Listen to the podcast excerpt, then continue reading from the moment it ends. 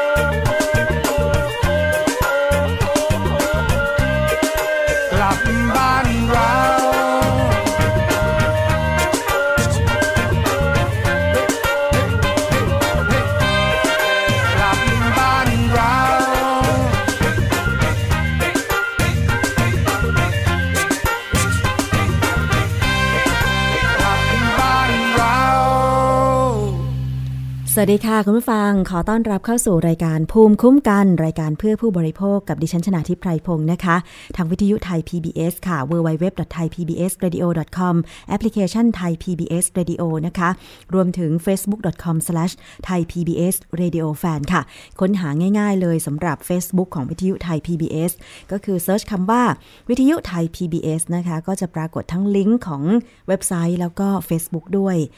ถ้า ฟังรายการนี้แล้ว แล้วอยากจะแชร์ให้เพื่อนๆของคุณได้ฟังก็ขอบคุณมากเลยทีเดียวค่ะ เพราะว่ารายการภูมิคุ้มกันเป็นรายการเพื่อผู้บริโภค ซึ่งก็คือเราทุกคนนั่นเองนะคะ จะนำเสนอเรื่องราวของการบริโภคที่เกิดขึ้นค่ะทั้งในและก็ต่างประเทศ ที่เป็นข่าวเป็นคราว แล้วก็เป็นข้อมูลความรู้ดีๆนะคะ วันนี้ค่ะมี 2 ประเด็นใหญ่ ๆ ที่เราจะพูดคุยกันหนึ่งก็คือเรื่องของน้ำปลาค่ะ ที่มีข่าวเกี่ยวกับการ กักสินค้าบางยี่ห้อ น้ำปลาไทยที่ต้องรอการตรวจสอบของทางการสหรัฐอเมริกานะคะ ซึ่งน้ำปลาก็เป็นหนึ่งในสินค้าส่งออกที่ต้องเป็นไปตามเกณฑ์ของแต่ละประเทศ อย่างเช่นที่แคนาดามีข้อกำหนดเรื่องของฮิสตามีน ก็คือสารที่ยินยอมให้ตกค้างในน้ำปลาเนี่ยต้องเป็นไปตามมาตรฐาน การผลิตในประเทศก็เช่นกันนะคะ ในอดีตมีปัญหามาตรฐานอยู่จริง แต่ว่าหลังจากมีการตรวจสอบคุณภาพอย่างเข้มข้น ตั้งแต่ปี 2555 ก็ทำให้มาตรฐานโดยรวมนั้นดีขึ้น ซึ่งการผลิตน้ำปลาในประเทศเนี่ยต้องผ่านขั้นตอนตั้งแต่การควบคุมการผลิตไปจนถึงการตรวจสอบคุณภาพเพื่อให้เป็นไปตามมาตรฐานของกฎหมายหลายฉบับ เช่น มาตรฐานของพระราชบัญญัติอาหารพุทธศักราช 2522 นะคะ มาตรฐานสำนักงานสำนักงานมาตรฐานผลิตภัณฑ์อุตสาหกรรมนะคะแล้วก็ตามประกาศของกระทรวงสาธารณสุขเป็นต้นค่ะ ซึ่งตรงนี้มีการเฝ้าระวังมาอย่างต่อเนื่องโดยโดยหน่วยงานที่เกี่ยวข้องนะคะ เก็บตัวอย่างน้ำปลาตั้งแต่ช่วงปี 2555 ถึง 2558 จำนวน 1,121 ตัวอย่าง จนปี 2559 กรมวิทยาศาสตร์การแพทย์กระทรวงสาธารณสุข ก็ได้มีการเปิดเผยข้อมูลว่า น้ำปลาไม่ได้มาตรฐานร้อยละ 36.57 แบ่งเป็นน้ำปลาแท้ไม่ได้มาตรฐาน 27.6%และน้ำปลาผสมไม่ได้มาตรฐานร้อยละ 46.06 นะคะ สาเหตุที่ไม่ได้มาตรฐานเพราะว่า มีไนโตรเจนต่ำและมีปริมาณ กรดกลูตามิกต่อไนโตรเจน ไม่ตรงตามเกณฑ์ที่กำหนด รวมถึงการเติมผงชูรสเพื่อนำมาแต่งกลิ่นรสของน้ำปลาด้วยนะคะ ทั้งนี้ตามประกาศของ กระทรวงสาธารณสุขฉบับที่ 203 พุทธศักราช 2543 ค่ะ ได้แบ่งน้ำปลาเป็น 3 ชนิดนะคะ ชนิดแรกก็คือ น้ำปลาแท้ ชนิดที่ 2 น้ำปลาที่ทำจากสัตว์อื่น และชนิดที่ 3 คือน้ำปลาผสมนะคะ ซึ่งก็มีข้อกำหนด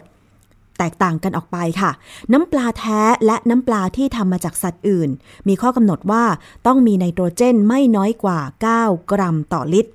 และมีกลูตามิกต่อไนโตรเจนระหว่าง 0.4 ถึง 0.6 ส่วนน้ำปลาผสมเนี่ยจะต้องมีไนโตรเจนไม่น้อยกว่า 4 กรัมต่อลิตร และมีกลูตามิกต่อไนโตรเจนระหว่าง 0.4 ถึง 1.3 เป็นต้น อันนี้ก็คือการแยกประเภทมาตรฐานของน้ำปลาแต่ละชนิดนะคะ ซึ่งการเฝ้าระวังคุณภาพน้ำปลาไทยในช่วงปี 2555 เนี่ย พบว่าน้ำปลาไม่ได้มาตรฐานจำนวนมาก แต่ว่าหลังจากปี 2556 ค่ะ หลังจากมีการรณรงค์และก็ควบคุมกระบวนการผลิตตามเกณฑ์ ให้มีคุณภาพที่ดีขึ้นนะคะ ขณะที่น้ำปลาส่งออกไปขายในต่างประเทศนอกจากการตรวจสอบเกณฑ์ข้างต้นแล้ว ทั้งมาตรฐานน้ำปลาตามประกาศกระทรวงสาธารณสุข และกระทรวงอุตสาหกรรม รวมถึงกฎหมายอื่นที่เกี่ยวข้อง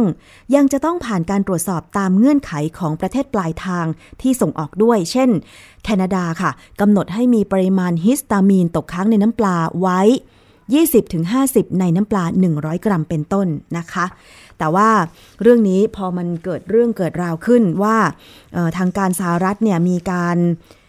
ขอให้มีการตรวจสอบน้ำปลาอยู่ยี่ห้อหนึ่งนะคะ เพื่อที่ว่าจะดูว่ามันเป็นไปตามมาตรฐานประกาศความปลอดภัยด้านอาหารของสหรัฐอเมริกาหรือไม่ ซึ่งเรื่องนี้ถือว่าเป็นการสะเทือนวงการน้ำปลาไทยด้วยเหมือนกันนะคะ แต่คุณผู้ฟังต้องเข้าใจดีๆว่า เขายังไม่ได้ห้ามนำเข้า เพียงแต่ว่าเขาขอให้กักเพื่อตรวจสอบนะคะ คุณผู้ฟัง ซึ่งเรื่องนี้นายแพทย์เทเรศ กรัศนัยระวิวงค่ะ เลขาธิการสำนักงานคณะกรรมการอาหารและยาหรืออยนะคะ เลขาธิการคณะกรรมการอาหารและยาหรืออย ค่ะ ชี้แจงบอกว่า ทางสำนักงานคณะกรรมการอาหารและยาสหรัฐ หรือ FDA นั้น ไม่ได้ห้ามนำเข้าน้ำปลาจากไทย เพียงแต่ต้องการเอกสารกระบวนการผลิตเพิ่มเติมจากบริษัท เพื่อให้เป็นไปตามข้อกำหนดของทางการของสหรัฐอเมริกาเท่านั้น พร้อมกับยืนยันว่าน้ำปลาไทย ผ่านมาตรฐานการผลิตอาหารตามหลักสากล คือต้องไม่พบจุลินทรีย์ที่ทำให้เกิดโรคนะคะ แล้วก็ สารพิษจากเชื้อแบคทีเรีย Clostridium botulinum อันนี้ต้องไม่พบเลยนะคะ ซึ่งจากการสุ่มตรวจน้ำปลาไทย 48 ตัวอย่างของกรมวิทยาศาสตร์การแพทย์ เมื่อปี 2560 ไม่พบการปนเปื้อนในน้ำปลาทุกตัวอย่าง จึงขอให้ผู้บริโภคมั่นใจได้ว่าปลอดภัย เราไปฟังเสียงของนายแพทย์ทเรศ กลัษนัยระวิวงศ์เลขาธิการ คณะกรรมการอาหารและยากันค่ะ ครับในนามของออยนะครับเมื่อเราก็ได้ ทำข้อมูลทางวิชาการนะครับในตั้งแต่หลังจากที่มีข่าวนะครับ โดยสำนักอาหารนะครับออยแล้วก็ร่วมกับกระทรวงที่เกี่ยวข้องนะครับ แล้วก็ภาคผู้ผลิตนะครับ ก็เรียนยืนยันก่อนนะครับว่าหนึ่งนะครับหน่วยงานที่เกี่ยวข้องเนี่ยโดยเฉพาะทางออยเนี่ยเราร่วมกันกำกับดูแลนะครับผลิตภัณฑ์น้ำปลาเนี่ยที่ผลิตในประเทศไทยนะครับ ทั้งก่อนออกตลาดและก็หลังออกสู่ตลาดนะครับ โดยมาตรฐาน GMP รวมทั้งเรามีการประกาศกระทรวงสาธารณสุขนะครับ ทั้งเป็นเรื่องของประกาศเรื่องน้ำปลาเฉพาะก็มีประกาศกระทรวงสาธารณสุขที่ 203 แล้วมีแก้ไขอีกครั้งหนึ่งนะครับ แล้วก็รวมทั้งประกาศกระทรวงสาธารณสุขเรื่องมาตรฐานด้านอาหารจุลินทรีย์ที่ทำให้เกิดโรคนะครับ ซึ่งโรงงานน้ำปลาในประเทศไทยก็มีมาตรฐานตามที่ประกาศนะครับ เป็นมาตรฐานการผลิตที่ดีนะครับ แล้วก็รวมทั้งเรื่องที่เป็นประเด็นอยู่นะครับ โดยเฉพาะเรื่องของเชื้อแบคทีเรียต่างๆนะครับ ก็เรามีประกาศมาตรฐานที่ควบคุมรวมทั้ง เราได้ร่วมกับกรมวิทยาศาสตร์การแพทย์และก็หน่วยงานที่เกี่ยวข้องนะครับ ได้ไปเก็บตัวอย่างนะครับ แล้วทดสอบเรื่องเชื้อของคลอสซิเดียมนะครับโบตูลินัมตั้งแต่ปี 2560 นะครับ และพบว่าทุกตัวอย่างที่เก็บนะครับ ไม่พบสารปนเปื้อนสารพิษโบตูลินัมและก็แบคทีเรียนะครับ รวมทั้งการดำเนินการก็เป็นไปตามประกาศมาตรฐานการผลิตที่ดีนะครับ แล้วก็มีการติดตามนะครับเพราะฉะนั้นก็ขอให้มีความมั่นใจนะครับ โดยเฉพาะผู้บริโภคนะครับว่า เราติดตามน้ำปลาที่ผลิตในประเทศไทยเนี่ยให้ได้ตามคุณภาพมาตรฐานนะครับ โดยสรุปก็คือว่าเขาไม่ได้ตรวจนะพบว่ามันมีนะครับ แต่เขาไม่มั่นใจในกระบวนการผลิตว่าจะทำให้เกิดสารตัวนี้ขึ้นหรือเปล่าเนาะนะครับเฉยๆนะครับเพราะนั้นมันจะต่างกันนะเพราะนั้นเขาขอความมั่นใจนะครับว่าว่าไม่มีสารตัวนี้ แต่ว่ายังไงก็ตามนะครับ สารตัวนี้เราก็ผมคิดว่าได้คุยกันว่า เรื่องมาตรฐานต่างๆ เนี่ยทีม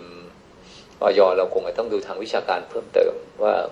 มันมีความลักลั่นของการกำหนดมาตรฐานอยู่อยู่ในบางประเด็นเพราะฉะนั้นจะขอให้ทางวิชาการนะครับคณะทำงานวิชาการช่วยดูว่ามันมีความจำเป็นไหมสำหรับการบริโภคน้ำปลาแบบที่เรามาใช้ประกอบอาหารเนาะไม่ใช่มากินกันเยอะๆอะไรเนี่ยนะครับเพราะฉะนั้นก็อาจจะต้องเดี๋ยวเราจะให้ทีมวิชาการช่วยดู เพราะว่าเวลาเราจะกำหนดมาตรฐานอะไรเพิ่มเข้าไปเนี่ย มันต้องมีข้อมูลทางวิชาการว่าอันเนี้ยไม่ดีจริงในปริมาณที่เราบริโภคกันนะครับ ค่ะ อันนั้นก็คือเสียงของนายแพทย์เลขาธิการออยนะคะนายแพทย์ทเรศกลัษณัยระวิวงศ์เลขาธิการออยค่ะ ชี้แจงถึงการผลิตน้ำปลาไทยว่ามีการสุ่มตรวจแล้ว คือเมื่อก่อนปี 2555 เนี่ย พบว่าน้ำปลาไม่มาตรฐานจริง มีการปนเปื้อนจริงนะคะ แต่ว่า หลังจากที่มีประกาศของหลาย ๆ หน่วยงานเกี่ยวกับการกำหนดมาตรฐานการผลิตน้ำปลาไทยนะคะแล้วก็สุ่มตรวจอย่างเข้มงวดเนี่ยนะคะทำให้ตั้งแต่ปี 2556 เป็นต้นมานะคะก็ไม่พบว่าน้ำปลาไทยนั้นมีการปนเปื้อน โดยเฉพาะจุลินทรีย์แล้วก็สารพิษ เช่น แบคทีเรีย Clostridium botulinum นะคะ อันนี้ก็เป็นคำยืนยันจากเลขาธิการออยนายแพทย์ทเรศค่ะ ทีนี้มาดูในส่วนของมาตรฐานน้ำปลาส่งออกไทยกันบ้าง ซึ่งออยเขาก็มีการที่จะดูแลตรงนี้ด้วยเหมือนกันนะคะเพราะว่าอย่างน้อยๆเนี่ยคนที่บริโภคน้ำปลาในต่างประเทศเนี่ยนะคะก็ต้องเป็นคนไทยแหละใช่ไหมคะคุณผู้ฟัง เพราะไม่เช่นนั้นแล้วเนี่ยถ้าไม่ใช่คนไทย ก็ต้องเป็นคนเอเชีย ดิฉันเข้าใจอย่างนั้นนะคะ เพราะว่า ถ้าเป็นชาวต่างชาติอย่างยุโรปหรืออเมริกาอะไรอย่างเงี้ยเขาก็มักจะไม่คุ้นชินกับกลิ่นน้ำปลา เพราะว่าอย่างเอเชียเนี่ยเรามีความรู้สึกว่ามันหอมดีนะคะแต่ว่าถ้าเป็นคนยุโรปเนี่ยดิฉันไม่แน่ใจว่าเขาจะเห็นด้วยกับเราไหมนะคะเพราะฉะนั้นเราไปฟังในส่วนของรองเลขาธิการออยค่ะ ทางด้านของนายแพทย์ ภูลาบฉันทะวิจิตวงนะคะ ว่ามีการดูแล การตกค้างหรือกระบวนการผลิตน้ำปลาส่งออกของไทยด้วยเหมือนกันค่ะกรณีดังกล่าวที่เกิดขึ้นเนี่ยต้องเรียนทำความมั่นใจให้กับผู้บริโภคนะว่าน้ำปลาไทย เรายังมีคุณภาพอยู่ เรายังสามารถส่งออกไปที่หลาย ๆประเทศได้เหมือนกันรวมทั้งผลิตในประเทศเราก็มีการบริโภคอยู่ในความปลอดภัยทั้งหมดนะครับกรณีนี้ที่เกิดขึ้นนั้นเกี่ยวข้องกับการเตรียมหลักฐานเพื่อให้เป็นไปตามข้อกำหนด ของทางสหรัฐอเมริกา ประเทศเดียวเท่านั้นนะไม่ใช่ประเด็นการตรวจสอบความไม่ปลอดภัยของน้ำปลาจากประเทศไทย เดี๋ยวรายละเอียดอาจจะมีท่านทางกระทรวงพาณิชย์กับทางสภาอุตสาหกรรมชี้แจงต่อนะครับ ประเด็นนี้เกิดขึ้นจากการเป็นการขอหลักฐานบางส่วนเท่านั้นเองจากประเทศสหรัฐอเมริกาต่อประเด็นนี้นะครับ ซึ่งออยเองก็ได้มีการพบผู้ประกอบการ แล้วก็หลังจากนี้ก็จะเป็นการเชิญผู้ประกอบการมาพูดคุยย้ำถึงประเด็นความปลอดภัย หลังจากนี้ไปนะครับ แล้วก็ อาจจะมีการเข้าตรวจสอบกระบวนการผลิตน้ำปลาเพิ่มเติม แล้วก็วันนี้เราก็ได้รับความร่วมมือแล้วก็ประสานหน่วยงานที่เกี่ยวข้อง แล้วก็เดี๋ยวจะรวบรวมข้อมูลเพื่อช่วยกันทำความเข้าใจกับ USFDA ในเรื่องของความปลอดภัยในกระบวนการผลิตน้ำปลาของประเทศไทย จริงๆเรื่องนี้เราเคยมีการประสานไปแล้วเมื่อสองสามปีก่อน แล้วก็ชี้แจงไปแล้ว แล้วก็เรื่องใหม่นี้ก็ได้มีการแจ้ง USFDA ไปแล้วนะครับ แต่ว่าคำตอบอาจจะยังไม่ชัดเจนนักยังไม่ตอบออกมานะครับ โดยออยเองก็จะทบทวนมาตรฐานน้ำปลาในเรื่องของมาตรฐานจุลินทรีย์และสารปะเปื้อนชนิดอื่นๆ ต่อไปด้วยนะครับ จะมีการทำงานวิชาการ เพื่อดำเนินการปรับปรุงข้อกำหนด ให้สอดคล้องกับสถานการณ์ปัจจุบันให้ดียิ่งขึ้น ที่คุยกันมาหลังอันเนี่ยเช็คแหล่งข้อมูลนิดนึงนะครับว่ามาจากไหนยังไงอย่างที่ผมเรียนไปแล้วว่าฮิสตามีนไม่ได้บอกไม่ได้บอกว่าเจอสารก่อมะเร็งในน้ำปลาไทย แต่เป็นข้อมูลเชิงวิชาการว่าฮิสตามีนอาจมีส่วนเกี่ยวข้องปลาเรามีน้อยมาก น้อยมากนะครับ ไม่เคยมีรายงานว่าเกิดมะเร็งจากการกินน้ำปลาไทยมาหลายสิบปีแล้วครับขอบคุณครับค่ะ นั่นเป็นคำยืนยันจากนายแพทย์ภูลลาบชันทวิจิตวงรองเลขาธิการออยนะคะว่า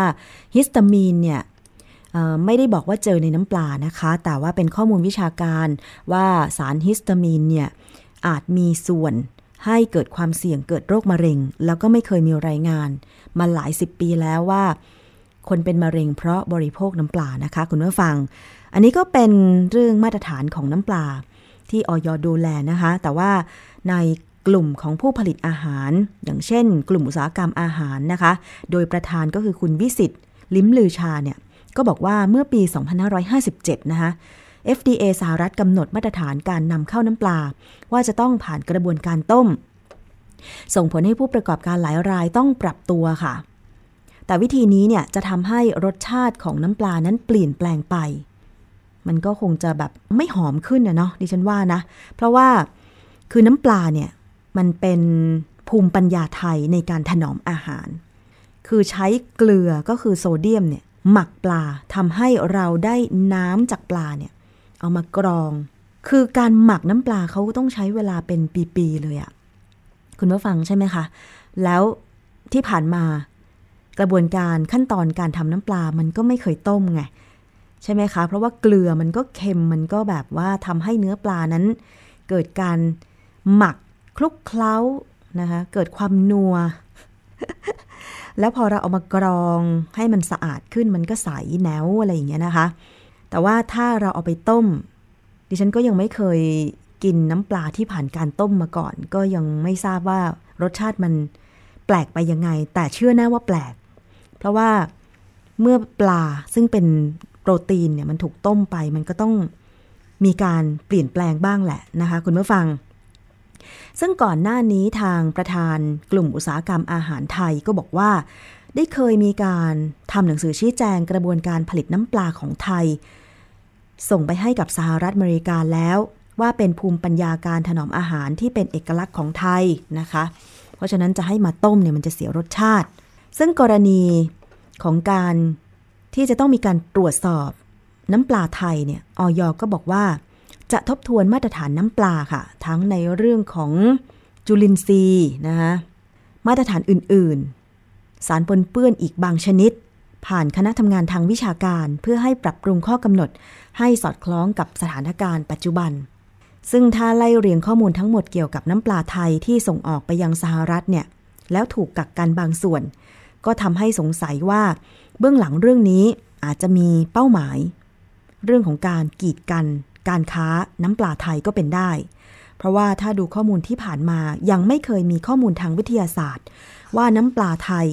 มีสารก่อมะเร็ง ขณะเดียวกันผู้ประกอบการตั้งข้อสังเกตว่า สหรัฐอาจจะกำลังผลิตน้ำปลาเองนะคะ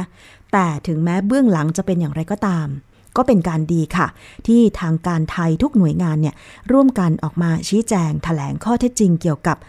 กระบวนการผลิตน้ำปลาไทย การตรวจสอบมาตรฐาน สร้างความมั่นใจให้กับผู้บริโภคนะคะ แล้วก็ถึงแม้ว่าเขาจะมีการตรวจสอบอย่างไร แต่ถ้ามันผ่านมาตรฐานเนี่ยแน่นอนว่า มันก็ไม่มีอะไรที่จะมากีดกันทางการค้าเราได้ใช่ไหมคะ อืม มันไม่มีอันตรายอะ่ะ เพราะคนไทยเองก็ไม่ได้ บริโภคน้ำปลาเป็นอาหารหลัก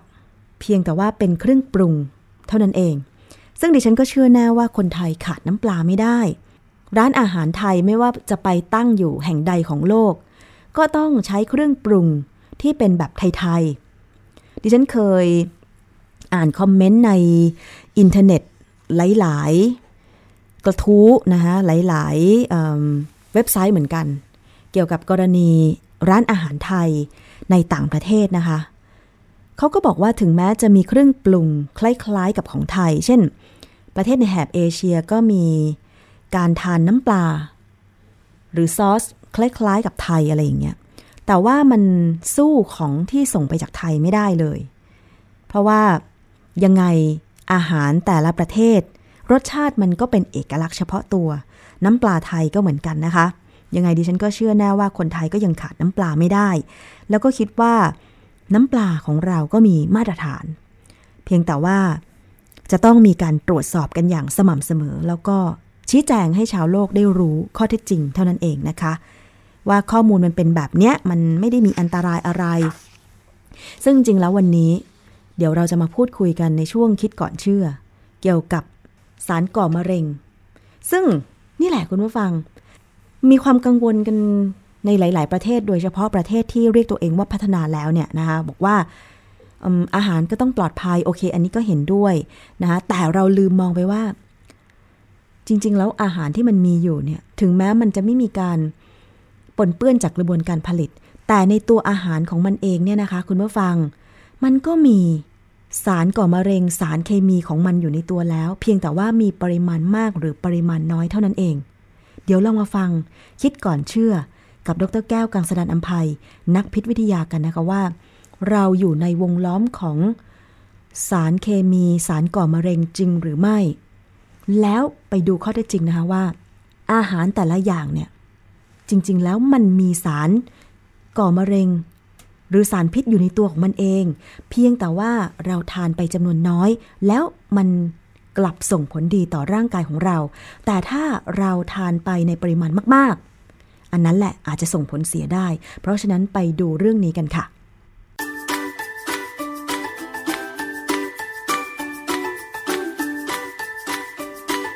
ช่วงคิดก่อนเชื่อ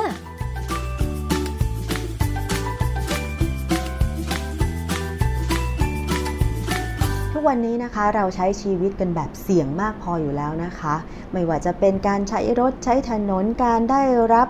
ฝุ่นควันมลพิษอะไรต่างๆ ก็มีข้อกังวลค่ะว่าทุกวันนี้เราอยู่ในวงล้อมของสารพิษหรือเปล่าคะอาจารย์ คือมันมีเว็บฝรั่งเนี่ยนะหลายเว็บมากเลยเยอะแยะเลยที่เขาจะพูดว่าพูดเป็นเชิงว่าชีวิตนี่อันตราย เพราะว่ามีสารก่อมะเร็งเยอะแยะนะอันนี้คำถามว่าเอ้เวลาพูดอย่างเงี้ยมันมีหลักฐานสักแค่ไหน ก็เลยคิดว่าอันนี้น่าจะให้ประชาชนรู้ว่า มันอาจจะจริงในระดับหนึ่ง แต่ว่าในระดับที่เราควรจะเชื่อว่าเราเสี่ยงหรือไม่เสี่ยงเนี่ย มันมีขนาดไหน เป็นยังไงนะมีคำอธิบายได้ อย่างคนที่ท่องเว็บของฝรั่งเนี่ยนะจะพบว่าเนี่ยอย่างที่เขาบอกว่าทุกอย่าง everything gives your you cancer หมายความว่าทุกอย่างที่อยู่รอบตัวเนี่ยให้ให้ให้มะเร็งเรา everything causes cancer nowadays ทุกวันนี้สารก่อมะเร็งนั่นคือ เว็บภาษาไทยก็มีแบบนี้คือค่ะคือบางทีคนคนเขียนข่าวเนี่ยเขาก็ไปอ่านเว็บภาษาฝรั่งแล้วมาแปลนะคือแปลแล้วก็เชื่อไปเลยก็มีอย่างแม้กระทั่ง American Institute for Cancer Research อันนี้เป็นเอ่อเว็บที่ดูแลสุขภาพของคนอเมริกันเกี่ยวกับเรื่องของมะเร็งเนี่ยนะค่ะบทดำก็บอกว่า does everything cause cancer คือทุกอย่างที่ก่อมะเร็งไหมอืมแต่ว่าเขาอธิบายต่อนะว่าตามหลักพิพิธยาเนี่ยไม่ใช่ค่ะแต่มันมีเหตุผลที่จะบอกว่า อยากก่อมะเร็งหรือไม่ก่อมะเร็งเพราะอะไรค่ะเนี่ยอย่างอย่างข้อมูลของอีกเว็บหนึ่งก็บอกว่า ทุกอย่างที่เรากินเข้าไปเนี่ย เป็นทั้งก่อและป้องกันมะเร็ง อันนี้เริ่มใหม่อีกอันแล้วตอนแรกบอกว่าเป็นมะเร็งค่ะ หรือมันอาจจะมีบางอันบอกว่าต้านมะเร็งค่ะ แต่อันนี้บอกว่าทั้งก่อหรือป้องกันมะเร็งซึ่งความจริง อันนี้อันนี้คือหลักที่ถูกต้องเลยค่ะเดี๋ยวจะอธิบายว่าเอ่อความคิดเรื่องเนี้ยแบบเนี้ยมันถูกได้ยังไงนะฮะ อันนี้อันนี้ถ้าคนที่เคยฟังพูด ผมพูดเรื่องกาแฟเนี่ยจะรู้ว่าอันนี้มันเป็นเรื่องเก่าคือ แต่ว่ามันก็มีในเว็บของ Popular Science เนี่ยปีนี้เองก็บอกว่า California needs to stop saying everything cause cancer คือ คือในแคลิฟอร์เนียเนี่ยมันมีกฎหมายฉบับหนึ่งที่บอกว่าถ้าอะไรมีหลักฐานว่าทำให้เกิดมะเร็งเนี่ยนะเวลาจะขายเนี่ยต้องประกาศว่าเป็นอย่างนี้มีสารก่อมะเร็งให้ระวัง แล้วคนซื้อถ้าเขารู้แล้วเขายังจะซื้อก็ซื้อไปค่ะตัวอย่างชัดๆก็คือเรื่องของกาแฟค่ะคือกาแฟเนี่ยเรารู้ว่ามันมีสารก่อมะเร็งค่ะแน่ๆเอ่อตั้งแต่ไอ้ที่ไปคั่วเนี่ยได้ควันดำๆมาอันนั้นสารก่อสารก่อมะเร็งเหมือนกับควันรถยนต์ค่ะนะแล้วมันก็ยังมีอะคริลามายด์เกิดขึ้นมาอีกนะซึ่งก็เป็นสารก่อมะเร็งค่ะสารทดลองเหมือนกัน เรื่องกาแฟเนี่ยมันเป็นตัวที่จะยืนยันกับความคิดที่บอกว่าอะไรที่กินเข้าไปเนี่ยอาจจะก่อก็ได้ จะป้องกันมะเร็งก็ได้ค่ะ เอ่อมีงานวิจัยอยู่เรื่องหนึ่งเขาเป็นงานวิจัยที่เราบอกว่าเป็นเมตา a นาลิซิสค่ะหรือการวิเคราะห์อภิมานคืออันนี้เป็นการเอางานวิจัยเรื่องเดียวกันเนี่ยที่ทำหลาย ๆ คนหลาย ๆ กลุ่มวิจัยเนี่ยเอามาดูซิว่าแนวโน้มเป็นยังไงอ๋อใกล้ใกล้เคียงกันไหมค่ะเพื่อเหมือนกับเป็นการพยายามจะหาข้อสรุป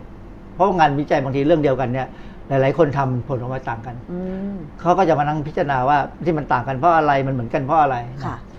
เขาก็มาพูดประเด็นที่เราจะคุยในวันนี้ว่าทุกอย่างที่เรากินเข้าไปเนี่ย มันเกี่ยวกับมะเร็งจริงหรือเปล่าอันนี้ในงานของเขาเนี่ยเขาบอกว่าเขาไปเขาไปดูตำราทำอาหาร ก็ไปเปิดตำราทำอาหาร แล้วเขาก็เลือกว่าเอ่อการทำอาหารไอ้องค์ประกอบที่อยู่ในตำราทำอาหารเนี่ย 40 อย่างใน 50 อย่างเนี่ย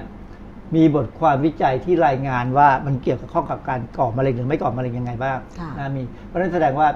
คือคือคนที่ทำวิจัยเรื่องเกี่ยวกับการก่อมะเร็งหรือต้านมะเร็งเนี่ยเขาก็ไปเลือกองค์ประกอบที่อยู่ในอาหารที่มนุษย์เรากินคนเราคนทั่วไปกินเนี่ยค่ะซึ่งเพื่อที่จะให้งานเนี่ยมันมันเอามาใช้ขยายผลได้ในชีวิตประจำวันจริงๆค่ะนะเอ่อมีการสำรวจผลการศึกษา 264 เรื่อง 264 เรื่องเลยนะ พบว่า 191 เรื่องเนี่ยเอ่อสรุปว่าองค์ประกอบของอาหารที่ถูกทดสอบเนี่ยมีความเกี่ยวข้องกับความเสี่ยงเพิ่มขึ้น หรือลดลงของการเกิดมะเร็ง เพราะฉะนั้นเป็นที่ยอมรับว่าในมื้ออาหารเนี่ยมีสารที่จะเพิ่มความเสี่ยงมะเร็งกับสารที่จะลดความเสี่ยงมะเร็งค่ะผมใช้คำว่าความเสี่ยงนะคือว่าคนแต่ละคนมันไม่เหมือนกัน เพราะฉะนั้นมันไม่ใช่เอ่อ ที่จะแน่นอนหรอกว่าจะเหมาะเกินหรือจะลดจะจะเพิ่มหรือจะลดนะร้อยละสาสิบสามเนี่ย สรุปว่ามีความเสี่ยงลดลงอือฮึนะคือไอ้ร้อยสาสิบสามของไอ้สี่สิบอย่าง นี่ก็คือประมาณกี่อย่างละร้อยสิบละกว่าอห้าย่างยี่สิบกว่าอย่างก็นะร้อยละห้าบอกว่ามีผลกระทบอย่างมีนัยสำคัญทางสถิติ อันนี้แค่บอกว่ามีนัยสำคัญทางสถิติ ไม่ได้บอกว่าเพิ่มหรือลด อีกร้อยละยี่สามบอกว่าไม่มีหลักฐานอะไร เพราะฉะนั้นคือมันก็เป็นเป็นเรื่องที่เป็นไปได้ว่า การวิจัยที่อาจจะบอกว่าองค์ประกอบบางอย่างมีประโยชน์มีโทษบางอย่างไม่มีอะไรนะไม่อย่างเหมือนกับแค่เป็นเครื่องปรุง แต่อืมไม่มีไม่มีบทบาทค่ะแต่บางอย่างมีบทบาทค่ะอันอันนี้เป็นรูปแบบงานวิจัยของงานเมื่อกี้ของบทความเมื่อกี้ที่ผมเล่าให้ฟังผมยกเอารูปหนึ่งมาให้ดู อย่างที่บอกแล้วว่าสมมติเราดูเรื่องมันจะมีอันนี้เช่นตัวอย่างของไวน์ของมะเขือเทศของชาของนมของไข่ของข้าวโพดกาแฟ เนย แล้วก็เนื้อสัตว์ เอ่อจะเห็นว่าทางด้านซ้ายมือ ถ้าเรามองทางซ้ายมือเนี่ยนะ protect against cancer คือป้องกันมะเร็งค่ะถ้าขวามือจากเส้นเนี่ยนะ ก็จะเป็น cause cancer เพราะฉะนั้นปฏิการบอกว่าวายเนี่ยสมมติเป็นวายเนี่ยก่อมะเร็งก็มี อืมต้านมะเร็งก็มีอ้าวเพราะเรารู้ทำไมไม่ว่าเหมือนกันคือคือเรารู้ว่าวายเนี่ยคนทั่วไปเชื่อว่ามันต้านมะเร็งค่ะเพราะมันมีสารเลสวอราทอลซึ่งอะไรมันเป็นสารต้านอนุมูลอิสระค่ะ แต่คนที่กินไวน์บางคนก็เป็นมะเร็งอ่าก็มีหลักฐาน คือคือประเด็นจริงๆเนี่ยมันอยู่ที่ว่ากินแบบไหนอ๋อมันไม่เหมือนกันนะหรือแม้กระทั่งมะเขือเทศมะเขือเทศเนี่ย ก็ยังอุตส่าห์มีงานวิจัยบางอย่างว่ามันก่อมะเร็งเหมือนกันอ้าวนะชาชานี่ไม่น่าไม่น่าประหลาดใจคือชาเนี่ยที่ว่ามันก่อมะเร็งเนี่ย WHO ก็เคยบอกมาแล้วค่ะคือเขากินชาร้อนมากอ๋อร้อนมากมันลวกคอ พอมันลวกคอจะทำให้เกิดความระคายเคือง ก็ส่งผลได้ว่าระคายเคืองมากๆก็เป็นมะเร็งค่ะ แต่ถ้ากินชาแบบชาเขียวยิของญี่ปุ่นเนี่ยชาเย็นเออชาชาญี่ปุ่นนี่ไม่มีร้อนไม่มีเย็นนะก็ชงแต่แล้วก็เอามาทำอยู่ตั้งนานกว่ากว่าจะได้กินกว่าจะได้ดื่มเนี่ยมันก็เย็นไปตั้งเยอะแล้วค่ะก็น่าจะมีประโยชน์นะนมก็มีเอ่อป้องกันคนบางคนก็มีเว็บบางเว็บบอกว่าอย่ากินนมเพราะว่านมทำให้เป็นมะเร็งก็มีนะเพราะฉะนั้นสรุปแล้วเนี่ยนี่คือตัวอย่างที่บอกว่า อาหารอย่างเดียวกันเนี่ย อาจจะพบการวิจัยว่า ต้านมะเร็งกับเกิดมะเร็งเดี๋ยวจะมีคำอธิบายว่ามันเป็นยังไง คนที่เรียนวิชาพิพิษวิทยาทุกคนเนี่ยต้องรู้จักหรือเคยเห็นรูปคนคนนี้ คนนี้คือพาราเซลซัสแต่ถามว่ารูปนี้คือรูปเขาจริงๆไหมใช่ไม่ใช่หไม่ใช่ คือเขาเกิดหนึ่งสี่เก้าสามตายหนึ่งห้าสี่หนึ่งยุคนั้นยังไม่มีกล้องถ่ายรูป แล้วเขาไม่วาดภาพไว้เหรอคะอาจารย์อืมคนที่จะวาดภาพได้นี่ต้องเป็นระดับ พวกพระราชาอืมหรือพวกคนที่สำคัญมากๆนะพระราเซลสันนี่เป็น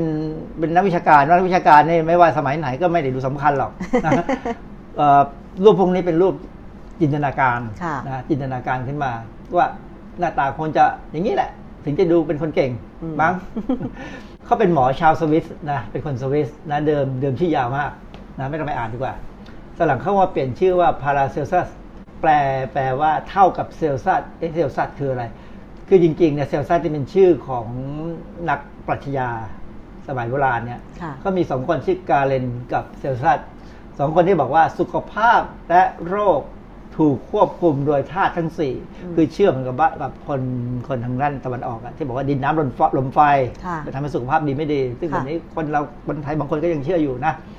แต่พาราเซลซัสจะบอกว่าอันนี้ไม่ใช่อะเขาไม่เชื่อ เขาบอกว่าหมอเนี่ยควรจะต้องศึกษาถึงธรรมชาติและพัฒนาประสบการณ์ส่วนตัวผ่านการทดลองอืมคือพาราเซลซัสเป็นลักษณะของคนที่เป็นนักวิทยาศาสตร์ค่ะเป็นคนที่พูดแบบวิทยาศาสตร์ ปัจจุบัน เพราะฉะนั้นเอ่อคำคำหนึ่งที่เขาพูดคือบอกว่า the dose makes the poison ซึ่งความหมายมันจะมันจะมีเรื่องที่ยาวกว่านั้นเขาบอกว่า อะไรก็ตามอย่างใดอย่างหนึ่งเนี่ยมันมีทั้งประโยชน์และโทษค่ะ ปริมาณที่กินเข้าไปนั่นแหละตัวบอกโดสอ๋อหรือปริมาณที่กินเนี่ยเป็นตัวบอกเช่นเหมือนเหมือนกับสมุนไพรหรือเปล่าคะอาจารย์เหมือนกับทุกอย่างเหมือนกับทุกอย่างที่ใส่เข้าไปในปากได้เช่นเช่นไข่น้เจียวำเอาน้ำดีกว่าอาน้ำน้ำเนี่ยเราต้องกินน้ำตามปริมาณที่เราต้องการให้ได้ค่ะประโยชน์ค่ะแต่ถ้าเรากิน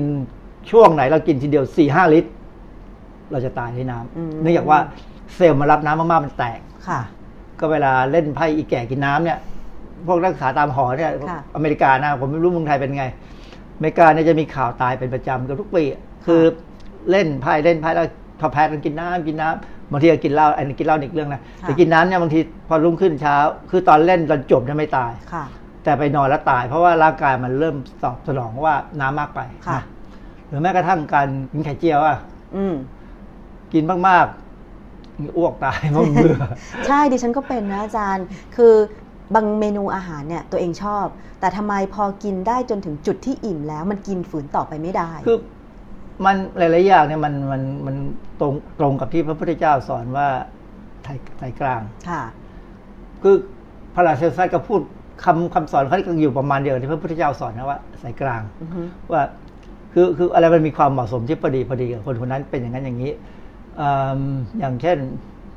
พูดเราน้ำไปแล้ว หรือแม้กระทั่ง วิตามินเอเงี้ยค่ะวิตามินเอเนี่ยจำเป็นมากกับชีวิต ถ้าเราขาดวิตามินเอเลยนะกินไม่พอเนี่ยค่ะมีชีวิตอยู่ไม่ได้นะค่ะเพราะว่าวิตามินเอนี่เป็นตัวทำให้เซลล์เนี่ยมีผนังเซลล์เนี่ยที่ดี ผนังเซลล์พอปกติเนี่ยเซลล์นั้นก็จะทำงานได้ตามที่ต้องที่ที่มันควรจะเป็นค่ะ แต่ถ้าเราขาดไปเนี่ยโอกาสที่ผนังเซลล์จะเสียสภาพค่ะทำให้เซลล์ทำงานได้แย่ลง อันนี้คือถ้าขาด แต่ถ้าเกินมากเกินไป วิตามินเอในคนท้องเนี่ย กินมากเกินไปจะมันมันจะไปอยู่ที่เด็กค่ะมันจะทำให้เด็กเนี่ยตายได้เลย หรือออกมาพิการได้อ๋อเหรอคะเพราะฉะนั้นเวลาเวลาจะกินวิตามินเอเสริมเนี่ยค่ะในคนท้องเฉพาะคนท้องเนี่ยต้องให้แพทย์สั่งค่ะหมอจะเป็นคนรู้ว่าหมอหมอเด็กเนี่ยจะรู้เลยว่าเอ่อควรจะกินประมาณเท่าไหร่จะพอค่ะแล้วแล้วแล้วจริงๆเนี่ยเขาจะต้องดูว่าพื้นฐานการกินอาหารเดิมเนี่ยมีวิตามินเอเท่าไหร่ก่อนค่ะแล้วควรจะเสริมเท่าไหร่อืมเพราะว่าช่วงที่ท้องเนี่ย แม่ต้องการวิตามินเอสูงเป็นพิเศษค่ะนะเพราะฉะนั้นพาราเซลซัสเนี่ยเป็นคนที่มีเอ่อทัศนคติแบบวิทยาศาสตร์จริง ๆ คือว่า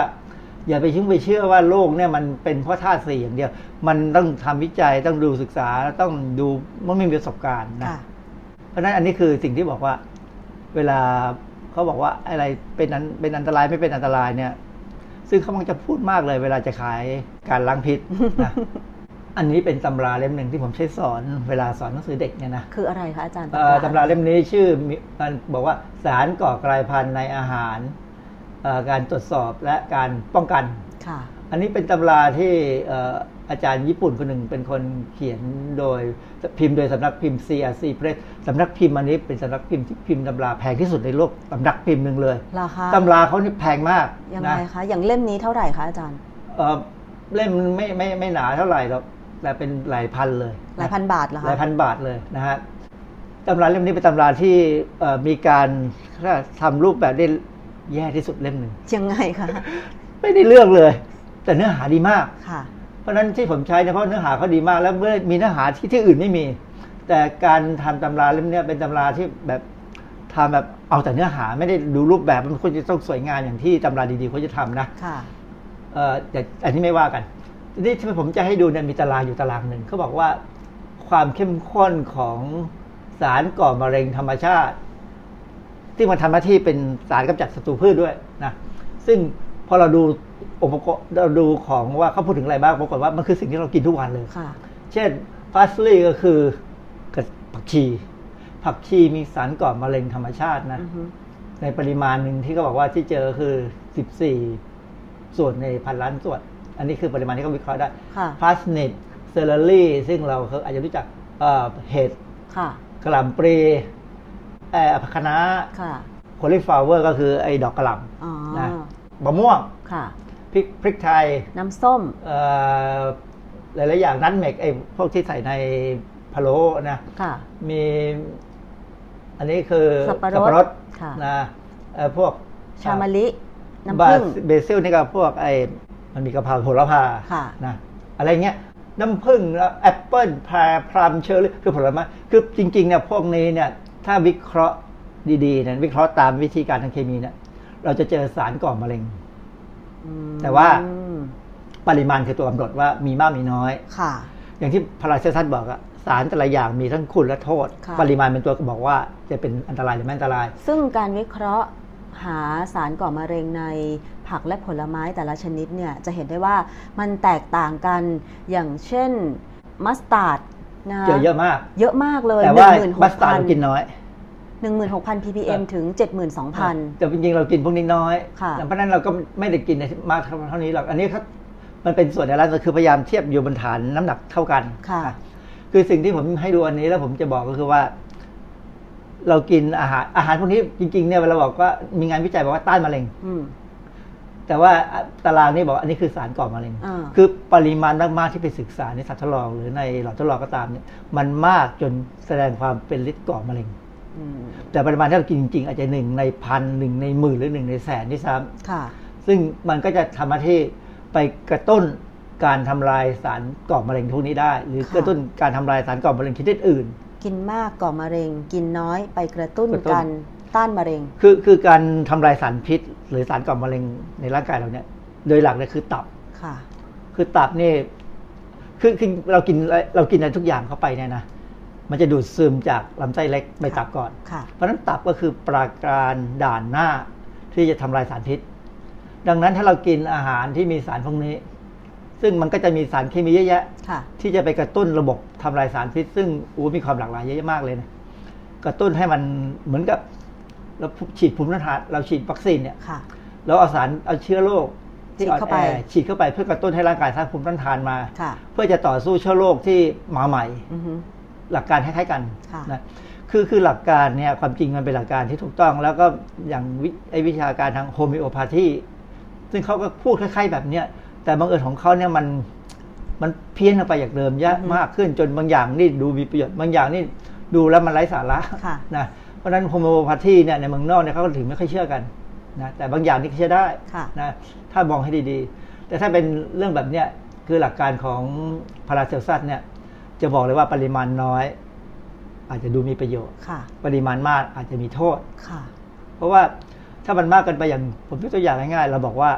ถั่วเหลืองเนี่ยกินแล้วมันต้านมะเร็งเต้านมอือฮึเพราะมันมีสารที่เรียกว่า genistein genistein เนี่ยมันเป็นสารที่จะไปกระตุ้น ไปทำให้อ่าเซลล์ของเต้านมเนี่ยเอ่อสามารถเอ่อไม่ไวต่อการที่จะเปลี่ยนไปเป็นเซลล์ก่อสารก่อไปเป็นเซลล์มะเร็งค่ะนะคือเขาจะช่วยค่ะแต่ว่าเดี๋ยวนี้มันมีการเอาเจนิสตินเนี่ยมาสังเคราะห์ แล้วขายเป็นรูปผลิตภัณฑ์เสริมอาหารอ่าใช่ ปริมาณถึงสูงเนี่ยเคยศึกษาในหลอดทดลองในในในพวกเซลล์ต่างๆเนี่ยมันก่อมะเร็งอ่าคือคือจะเห็นว่าแต่จริงๆ ถ้าเรากินถั่วเหลืองเรากินยังไงก็ไม่ก่อมะเร็ง เพราะว่าเรากินในรูปแบบของอาหารอาหารมันอืมันมีอย่างอื่นเยอะแยะมาก แล้วค่ะปริมาณที่มันอยู่ในถั่วเหลืองมันไม่ได้มากค่ะ แต่ว่าถ้าเราไปกินเข้มข้นเนี่ย มันจะก่อมะเร็งค่ะมีงานวิจัยแล้ว หรือว่าอย่างเจนิสตินเนี่ยโดยหลักเนี่ยมันจะทำให้ มันมันป้องกันมะเร็ง โดยการที่ว่ามันไปตัดท่อน้ำเลี้ยงเซลล์มะเร็งค่ะ แต่ถ้าเรากินจินิสตินที่เข้มข้นในช่วงที่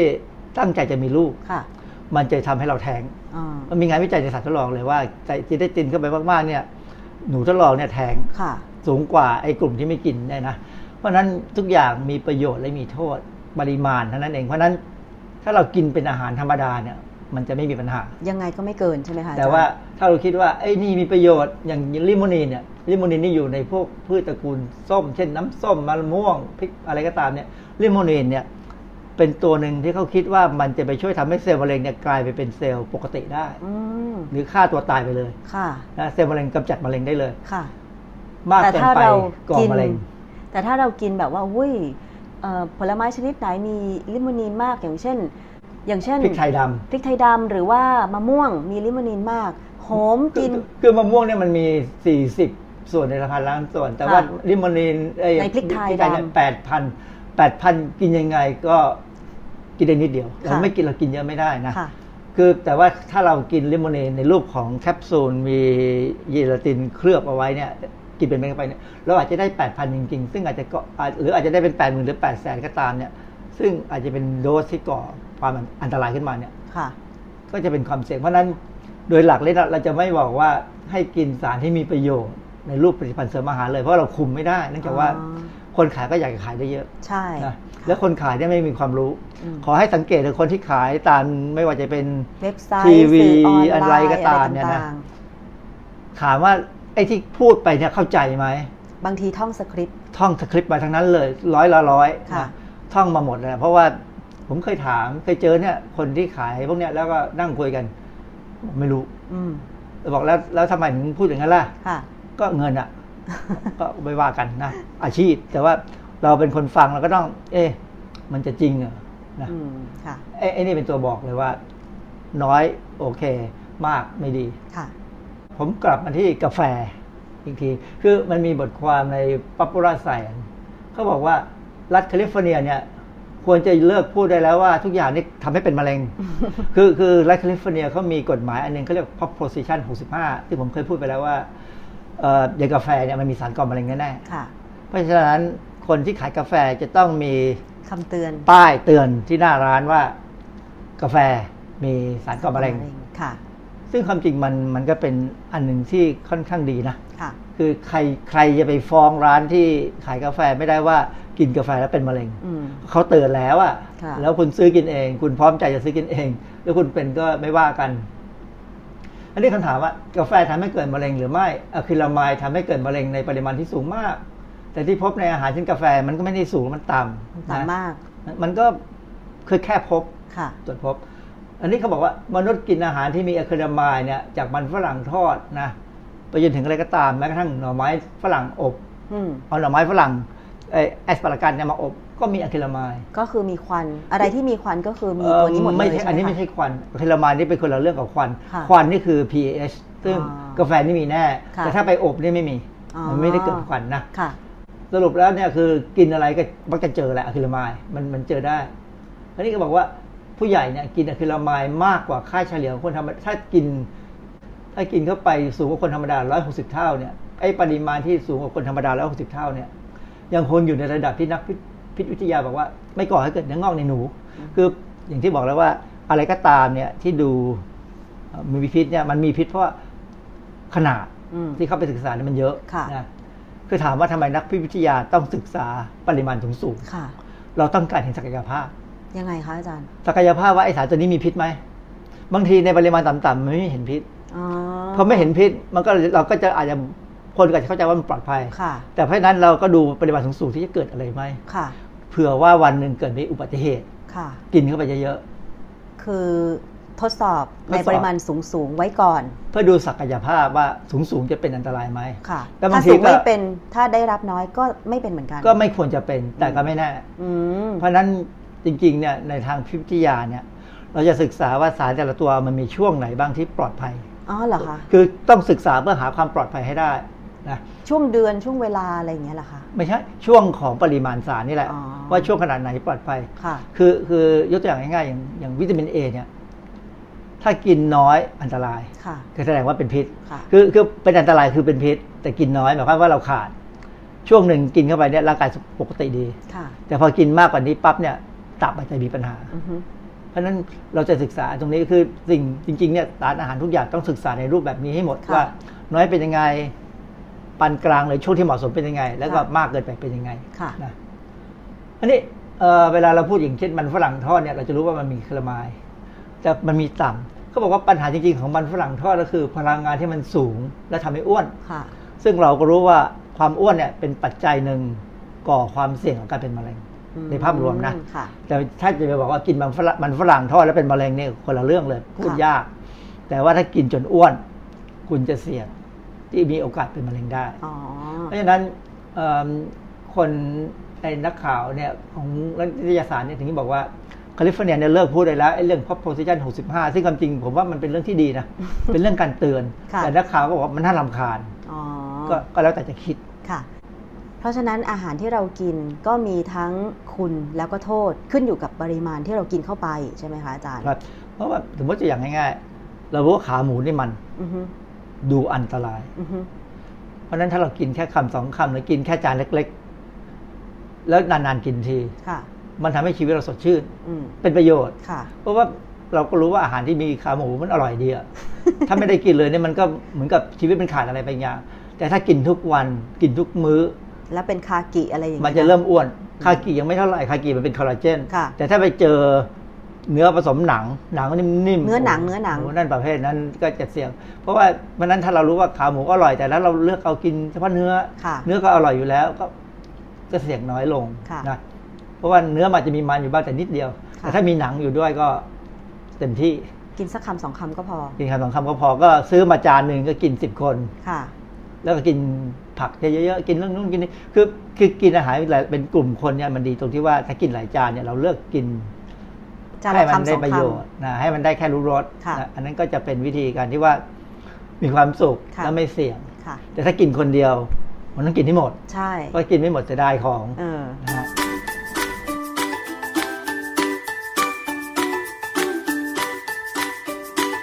ช่วงคิดก่อนเชื่อ